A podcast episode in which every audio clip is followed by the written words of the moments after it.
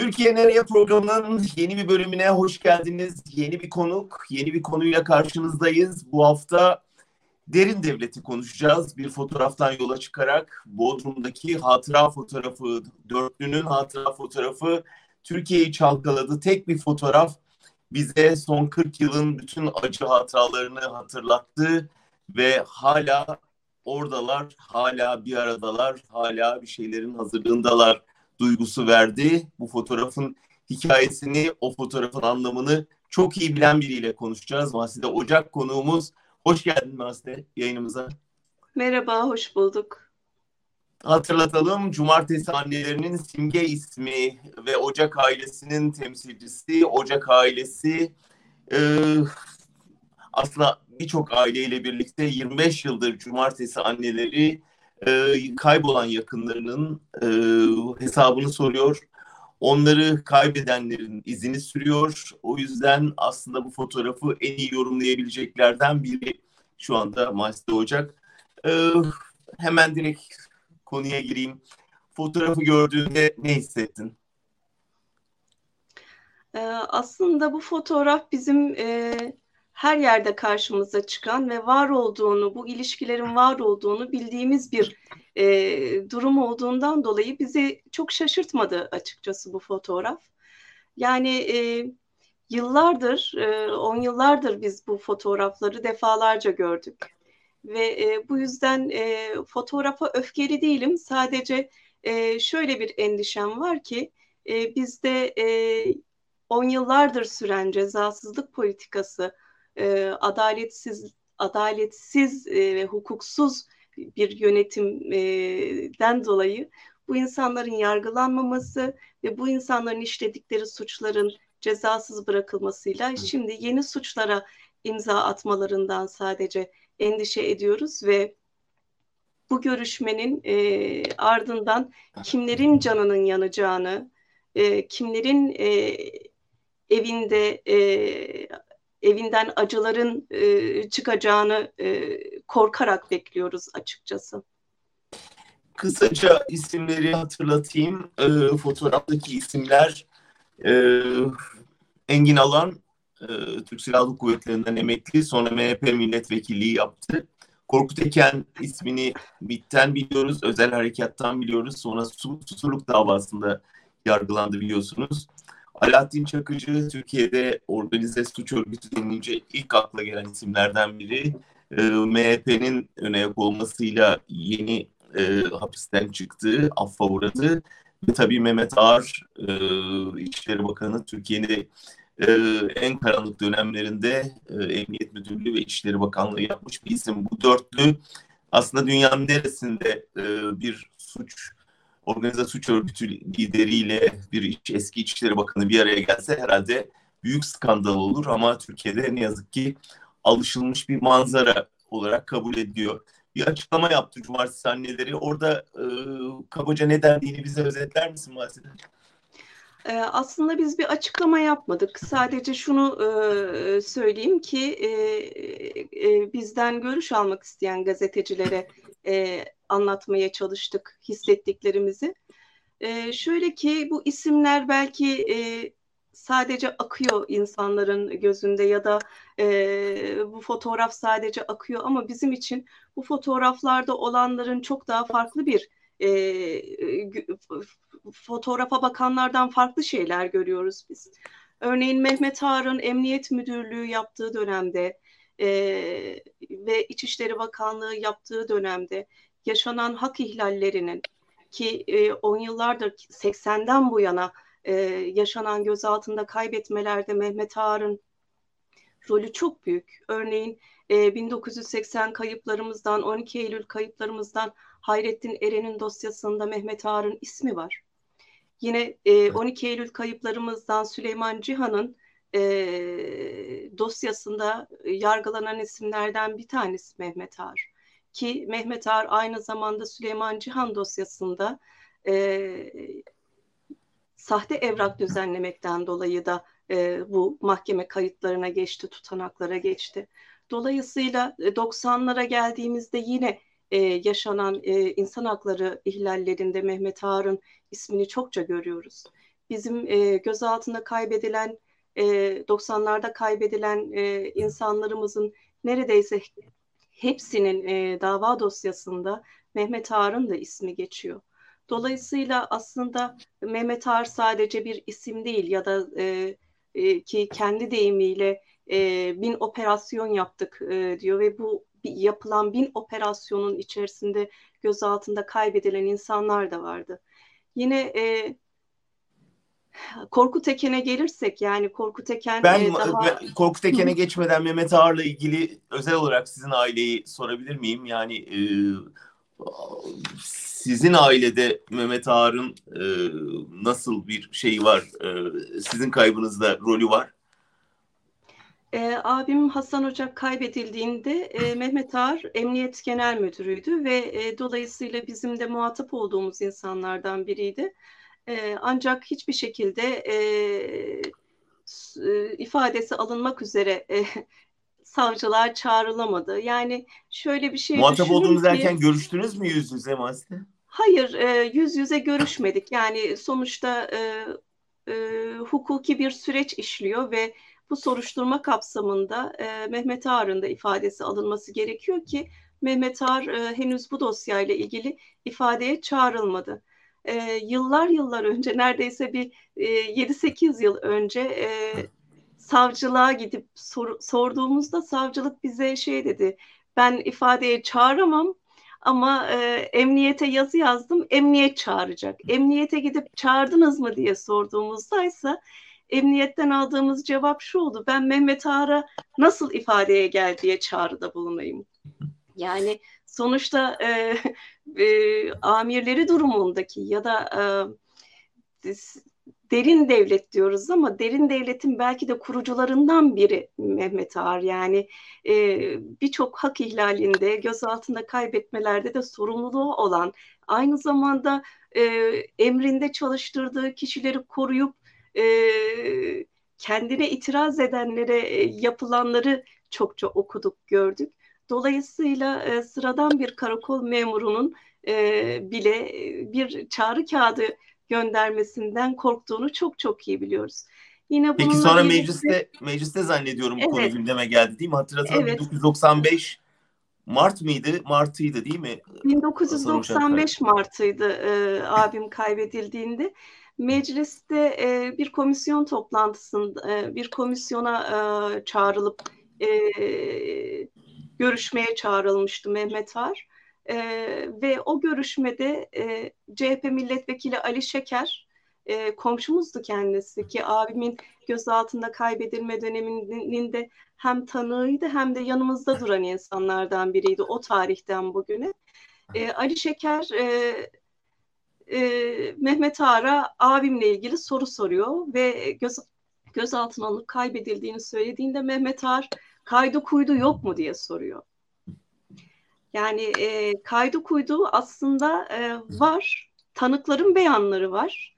E, sonuçta abim Hasan'ı gözaltında e, gözaltındayken parmak izi listesinde ismini okuyanlar var. Yine e, yani biz bu e, gözaltı merkezlerinde sayfaların yırtıldığını, e, gözaltına e, alınan kişilerin isimlerini listelere geçirilmediğini çokça biliyoruz ve bunun sonrasından on yıllar sonra itiraf eden e, yetkililer de oldu kaldı ki.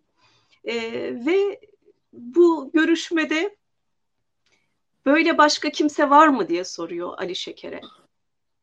Asıl bunun e, bunu bu soruyu cevaplaması gereken bu sorunun sorulacağı kişi Mehmet Ağar gözaltına aldıklarınızı ne yaptınız e, sorusunu e, cevaplayacak olan kişi Mehmet Ağar. Oysa e, hala e,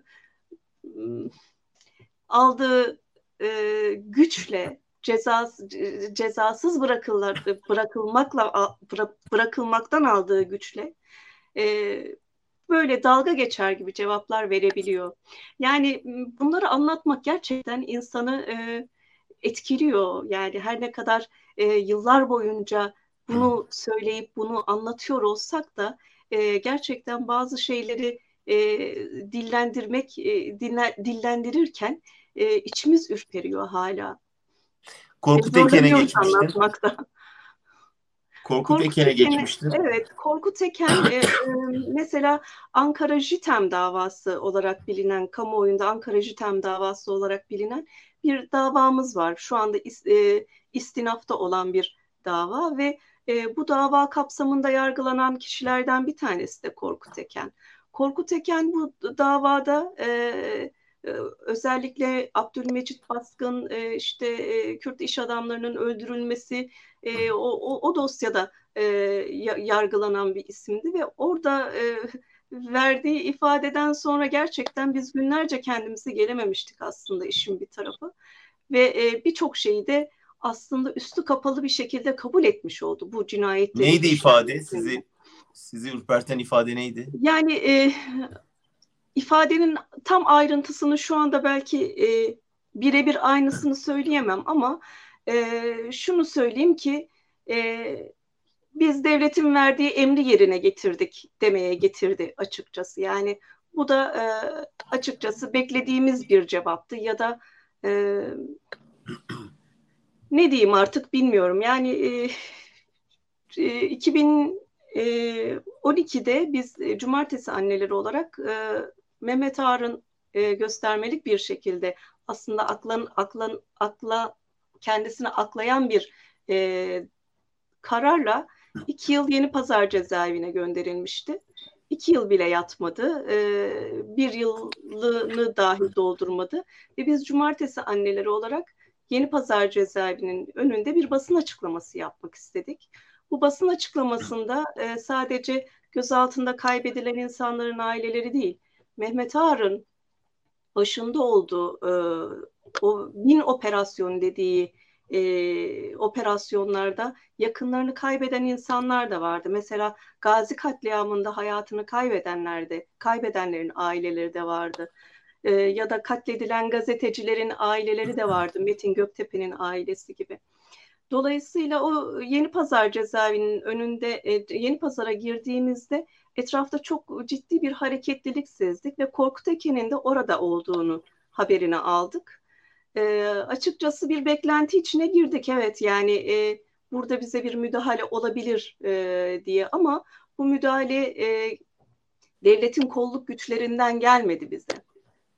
Yani e, Korkut Eken'in e, o bölgede e, insanları toparlayarak e, bize karşı bir girişimde olduğunu e, gördük ve açıklamamızı tamamladıktan sonra araçlarımıza doğru giderken e, Korkut Eken bir tepede izliyordu ve e, yanındaki kişiler bizi taşlamaya başladılar ve e, araçlarım saldırmaya başladılar ve biz araçlarımıza ailelerimizi çok zor bindirdik. Oradan uzaklaşmaya başladığımızda kafası kanayan e, ve vücudunun e, bir yerleri bir yerlerine e, darbe alan ailelerimiz vardı ve orada çok ciddi bir terör estirdi Korkut Eken. Ve arkasındansa e, biz e, şunu demek için gittik. E, ne olursa olsun peşindeyiz demek için e, gittik Mehmet Ağar'a. Nerede olursan ol bizim ahımız senin peşinde demek için gittik. Ve e, sonrasında Korkut Eken, e, Eken'in e, asıl siz bizden korkun e, diye bir tehdidiyle karşılaştık ve bunun üzerine e, Cumartesi Anneleri ve İnsan Hakları Derneği olarak bir suç duyurusunda bulunmuştuk ama e, bu suç, suç duyurusu da e, diğer tüm girişimlerimizde olduğu gibi maalesef sonuçsuz kaldı. E, yani e, Korkut Eken, Korkut Eken bizim gözümüzde maalesef ki e, bizi tehdit edendir aynı zamanda. Adı üstünde. Evet. Ben dün gece dün gece Alaaddin Çakıcı kitabını okudum. E, Saygı Öztürk'ün. Orada aynen şöyle bir ifade var. E, Devletin Derinliklerinde diye bir kitabına atıf yapıyor Saygı Öztürk daha önce ve şöyle ifadesi Korkut Eken bazı araştırmaları için kamuoyunda baba diye bilinen Sedat Peker ve Alaaddin Çakıcı'dan yararlanıyordu. Ee, ve Çakıcı kendi söylüyor ben bu şahısları sokakta herhangi vesileyle tanımadım, tanıştırıldım diye yani görevlendirildiğini söylüyor.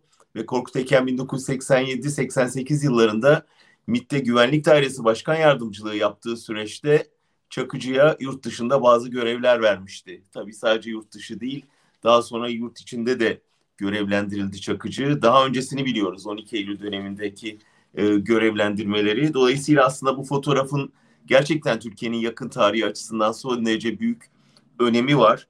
Çakıcı'yla e, Çakıcı'nın bu işin yani faili meçhullerdeki rolüne dair bir bilgisi var mı Cumartesi annelerinin?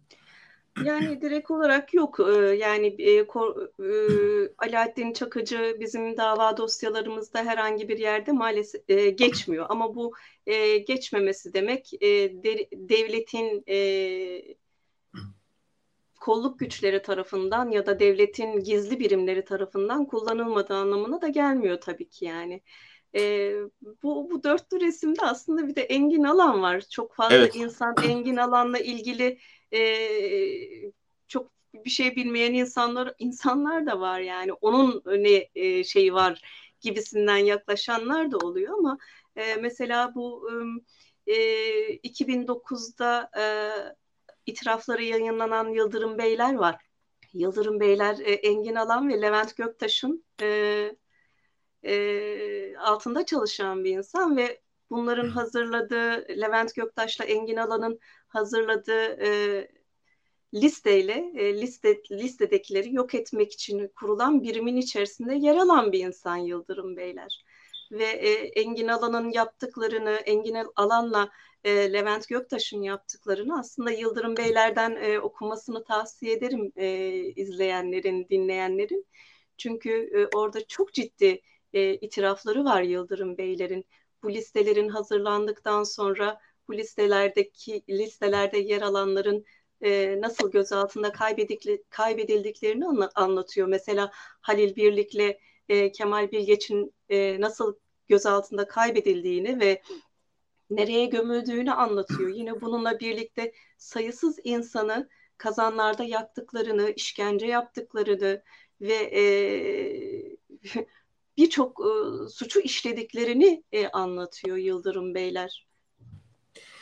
Peki Mazide bir de fotoğrafı çeken var. Fotoğrafı kimin çektiğini de öğrendik sonradan öyle değil mi? Onun da bir e, önemi var bütün bu süreçte. E, fotoğrafı çeken e, e, fotoğrafı çekeni kaçırmışım aslında ya da duydum. E, evet bu Cumhuriyet Gazetesi aslında veriyor. E, Üzeyir Çakmaktaş e, şeyin Alaaddin Çakıcı'nın e, yakını diye biliniyor ve Ağansoy'un itiraflarında e, Cemal Kır, Necdet Demir gibi isimlerin işkencesine girdiği e, ifade ediliyor. Dolayısıyla yani bir beşinci isim olarak da fotoğrafı çeken var aslında tablonun içinde.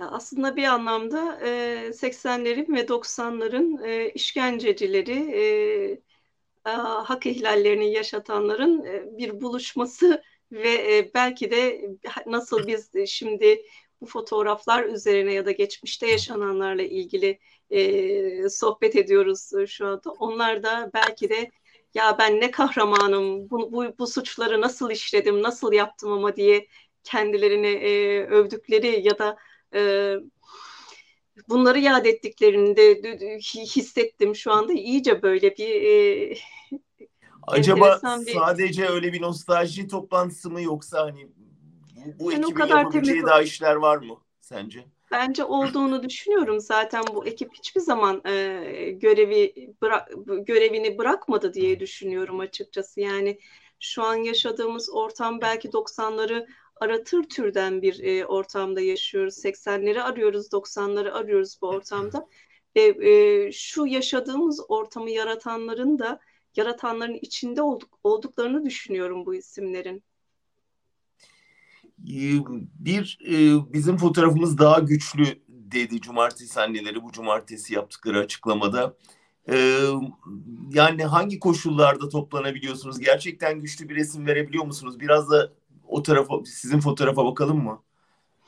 Şimdi e, 20 14 Mart'tan e, en son yan yana gelebildik. Sonraki hafta yani 21 Mart'tan bu yana e, pandemiden dolayı sosyal medya üzerinden yapıyoruz canlı yayınımızı. Aslında bizim için e, şu pandemi dönemi e, şuna dönüştü. Bulunduğumuz her yere, bulunduğumuz evlerimizi dahi hakikat ve adalet arayışımızın mekanı haline getirdik. tabii pandemi öncesinde de şöyle bir durum yaşıyorduk ki e, 25 Ağustos 1990 e, pardon 2018'de 700. haftamızda e, engellenmeye başladık ve Galatasaray Meydanı Cumartesi annelerini e, yasaklandı. Sadece bize değil e, tüm topluma yasaklandı. İstiklal Caddesi'nde yürüyenlere dahi yasaklandı. E, bariyerlerle çevrili e, Galatasaray Meydanı e, 2018 Ağustos'undan bu yana yani tam 114 haftadır e, kapalı.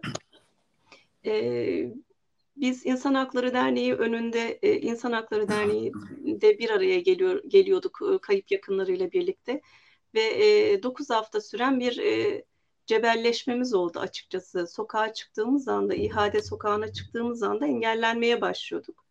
E, 9 hafta sürdü bu engelleme ve e, ısrarla bize girip derneğin içinde açıklamamı, açıklamamızı yapmamızı söylediler. Ama biz e, sokakta yapmaya e, kararlıydık ve sokakta yapmaya devam ettik. 9 haftanın sonunda e, artık sokakta yapabiliyorduk. Pandemiye kadar da e, İhade Sokağı'nda e, daracık bir alanda e, yüzlerce polisin ablukası altında e, gerçekleştirdik basın açıklamamızı. Tabii e, basın açıklamamızı yaptığımız alan e, kalkanlı polislerle çevrili ve defalarca orada e, darp edildik. E, gözaltına alındık. En son 2000 e, e, en son 800. haftamızı e, 800. haftamız dolayısıyla karanfil bırakmaya gittik e, Galatasaray Meydanı'na kayıp yakınlarıyla birlikte. E, yine engellendik. Karanfillerimizi e, meydanımızda buluşturmamıza dahi izin vermediler. Şimdilik böyle bir durumdayız ama e, her hafta düzenli olarak sosyal medyadan basın açıklamamızı yapıp kayıp yakınlarının e, taleplerini ve e, yaşadıklarını kamuoyu, kamuoyuna ulaştırmaya çalışıyoruz. Peki Mazide hükümeti soracağım. Yani bu foto e, Erdoğan kişisel olarak genel olarak AKP iktidarı bu fotoğrafın neresinde? Çünkü biliyoruz ki sizlerle görüştüğü işte sözler verdi bir dönem. Öyle bir e, bu bu anlayışla karşıladığını, bu hak arayışını e, bir dönem ya da böyle bir görüntü verdiği bir dönem var. Şimdi baktığında e, Erdoğan'ı ve AKP'yi bu dörtlü fotoğrafla nasıl ilişkilendiriyorsun? Yani tabii şöyle söylemek lazım. Her ne kadar 2011'de görüşüp kayıp yakınlarına söz verdiyse, Berfa anneye, Berfa anne ile ilgili mecliste konuşmalar yaptıysa dahi maalesef ki sonunu e, getirmedi ki e, oluşturulan bir meclis komisyonu vardı e, Tayyip Erdoğan'ın emriyle. Ve bu e, meclis araştırma komisyonu 31 yıl sonra Cemil Kırbayır'ın gözaltında işkenceyle öldürüldüğünü tespit etti ve Kars Cumhuriyet Savcılığı'nın suç duyurusunda bulundu. Bu e, suç duyurusunu e, meclisin yaptığı suç duyurusu maalesef ki e, bir adım e, ileriye gidemedi. Soruşturma aşamasını dahi geçemedi. Bir iddianameye dönüşmedi ve şimdi de e, Berfu anneye verilen söz tutulmadı. E, Yargıtay 8. dairede şu anda Cemil Kırbayır e, dosyası ve zaman aşımı gerekçe gösterilerek kapatılmaya çalışılıyor. Sadece bu dosyada değil tüm dosyalarımız için aynı şey geçerli. E, kapatılmak isteniyor. Oysa ki e, bize verilen sözler vardı ve bunların hiçbiri tutulmadı. Bununla birlikte e, 700. haftamızdan bu yana bize karşı uygulanan şiddetle ilgili e, İçişleri Bakanı konuştu, Ömer Çelik konuştu ama e, devletin e, de, yani çok enteresan bir şekilde meclis başkanı e, bu durumdan haberdar değil ve İçişleri Bakanı e, Bakan Yardımcısına işte 800. haftamızla ilgili Öztürk Bey'in e, e, İHA'de Genel Başkanı Öztürk Türkdoğan farklı bir konuyla ilgili görüşmeye gittiğinde e, İçişleri Bakan Yardımcısına e, bizimle ilgili bir soru yönelttiğinde aslında e, verilen cevap e, çok enteresan. E, gitmelerinde ne gibi bir sakınca olabilir ki denilebiliyor ya da e, Şentop işte e, karanfil bırakmak için izin mi alınır ya da e, kim bir şey mi olacak karanfil bırakmakla git niye gidemiyorlar ki e, denilebiliyor ama biz e, 800. haftamızda da öncesinde de e, bu saldırıların devam ettiğini biliyoruz. Bence yani, rol mü yapıyorlar yoksa gerçekten hala derin devlet mi yönetiyor ülkeyi? Aslında ben derin devletin yönettiğini düşünüyorum ve e, şimdi geçmişteki söylemlerle şimdiki söylemlere baktığımda açıkçası bir tarafında e, bir, bir, hükümet içerisinde de rahatsızlık hissedenlerin olduğunu da düşünüyorum açıkçası ve bu işin nereye gideceğini ben de çok merak ediyorum. Yani biz e, bizim karşımızdaki muhatapın kim olduğunu e, gerçekten e, bilmediğimiz bir ortamda yaşıyoruz. Yani e, 2011'de görüştüğümüz Recep Tayyip Erdoğan mı bizim muhatabımız yoksa e, dönemin başbakanı şimdinin cumhurbaşkanı olan Recep Tayyip Erdoğan mı yoksa e, karşımıza duvarlar ören ve yeni ihlallere imza atan e, Süleyman Soylu ve ekibi mi e, bizim muhatabımız? Ya da e, ki şunu da çok iyi biliyoruz ki Mehmet Harun e, bunu meclisten e, mecliste bulunanlar söylüyorlar. Mehmet Harun e, Soylu, Soylu'nun Meh Mehmet Harun öğrencisi olduğunu e, söylüyorlar. Şimdi biz e, bizim muhatabımız kim onu bilmiyoruz ve e, gerçekten artık insanlığını ve vicdanını kaybetmiş bir hükümet tarafından yönetiliyoruz. E, Oysa ki inançlılardı, oysa ki e, insan içinde her şey ama biz e, şu anda insanlık ve vicdan adına hiçbir şeyi göremiyoruz ve e, biraz kazımak gerekiyor belki de e, bu insanlığın ve vicdanın e, ortaya çıkması için. E, bunun için de sözümüzü söylemeye devam etmeliyiz diye düşünüyorum. Peki son soru yani bu kazımak adına başka ne yapılabilir? Yani bir bu dörtlünün e, daha önceki icraatlarını mesela hani sergileyecek, anlatacak tanıklıklar, vesikalar, belki bir karşı iddianame bu tür bir hazırlık düşünüyor musunuz? Yani aslında e, tekrardan hatırlamak, hatırlat, hatırlatmak çok önemli. Hatırlamak da çok önemli. Yani biz dahi yapılan e, birçok şeyi unutabiliyoruz. Örneğin e, cumartesi günü e, bu fotoğrafı gördükten sonra e, bir böyle geriye dönüp düşündüğümde düşünün ki aradan e, 8 yıl geçmiş ve ben Korkut Eken'in biz, bizi tehdit ettiğini dahi unutmuşum o kadar çok şey yaşadığımızdan dolayı. Yani biz dahi unutabiliyoruz ama e, tarih unutmuyor. Bunlar e, her yerde e, yazılıyor, çiziliyor ya da bir kayda geçiyor tarih önünde. Ve dolayısıyla önce bizim unutmamamız gerekiyor, unutturmamamız gerekiyor ve e, gerçekten de e, e, bu işin çözülebilmesi için de e, hatırlatmak gerekiyor. Nerede olursa olsun, hangi koşulda olursa olsun bunlar yaşandı. Bugün e, Fehmi Tosun'un gözaltında kaybedilişinin 25. yılı. Kızı Besna Tosun 12 yaşındaydı. E, Fehmi Tosun kaybedildiğinde ve e, babasının arkadaşları sanıp gülümsediği polisleri unutamadığını söylüyor her yerde. Ve e, onun gözlerinde hala babasının özlemi var. Fehmi, sadece Fehmi Tosun'un çocuklarının değil, tüm kayıp yakınlarının çocuklarının gözleri gözlerinde babalarına e, duydukları özlem var. Annelerine duydukları özlem var ve aynı zamanda öfke var.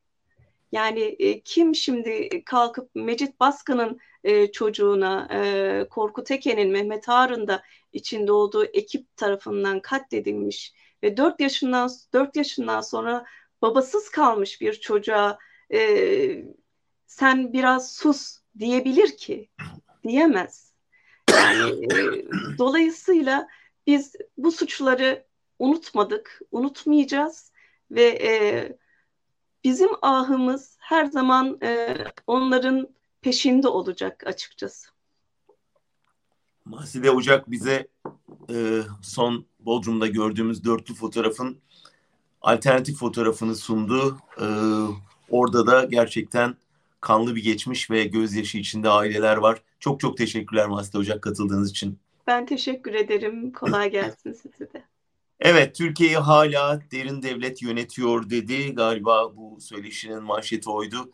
Bu ne demek? Bu 40 yıldır çektiğimiz acıların hala sürdüğünü ve cezasızlık politikası yüzünden e, hesapların sorulamadığını ve bu, bu yaraların hala kanadığını görüyoruz ama biz de buradayız. Aileler orada, gazeteciler burada. Bunun hesabı sorulmaya devam edecek ve her fırsatta, her vesileyle yeniden yeniden hatırlatacağız Türkiye'ye yaptıklarını.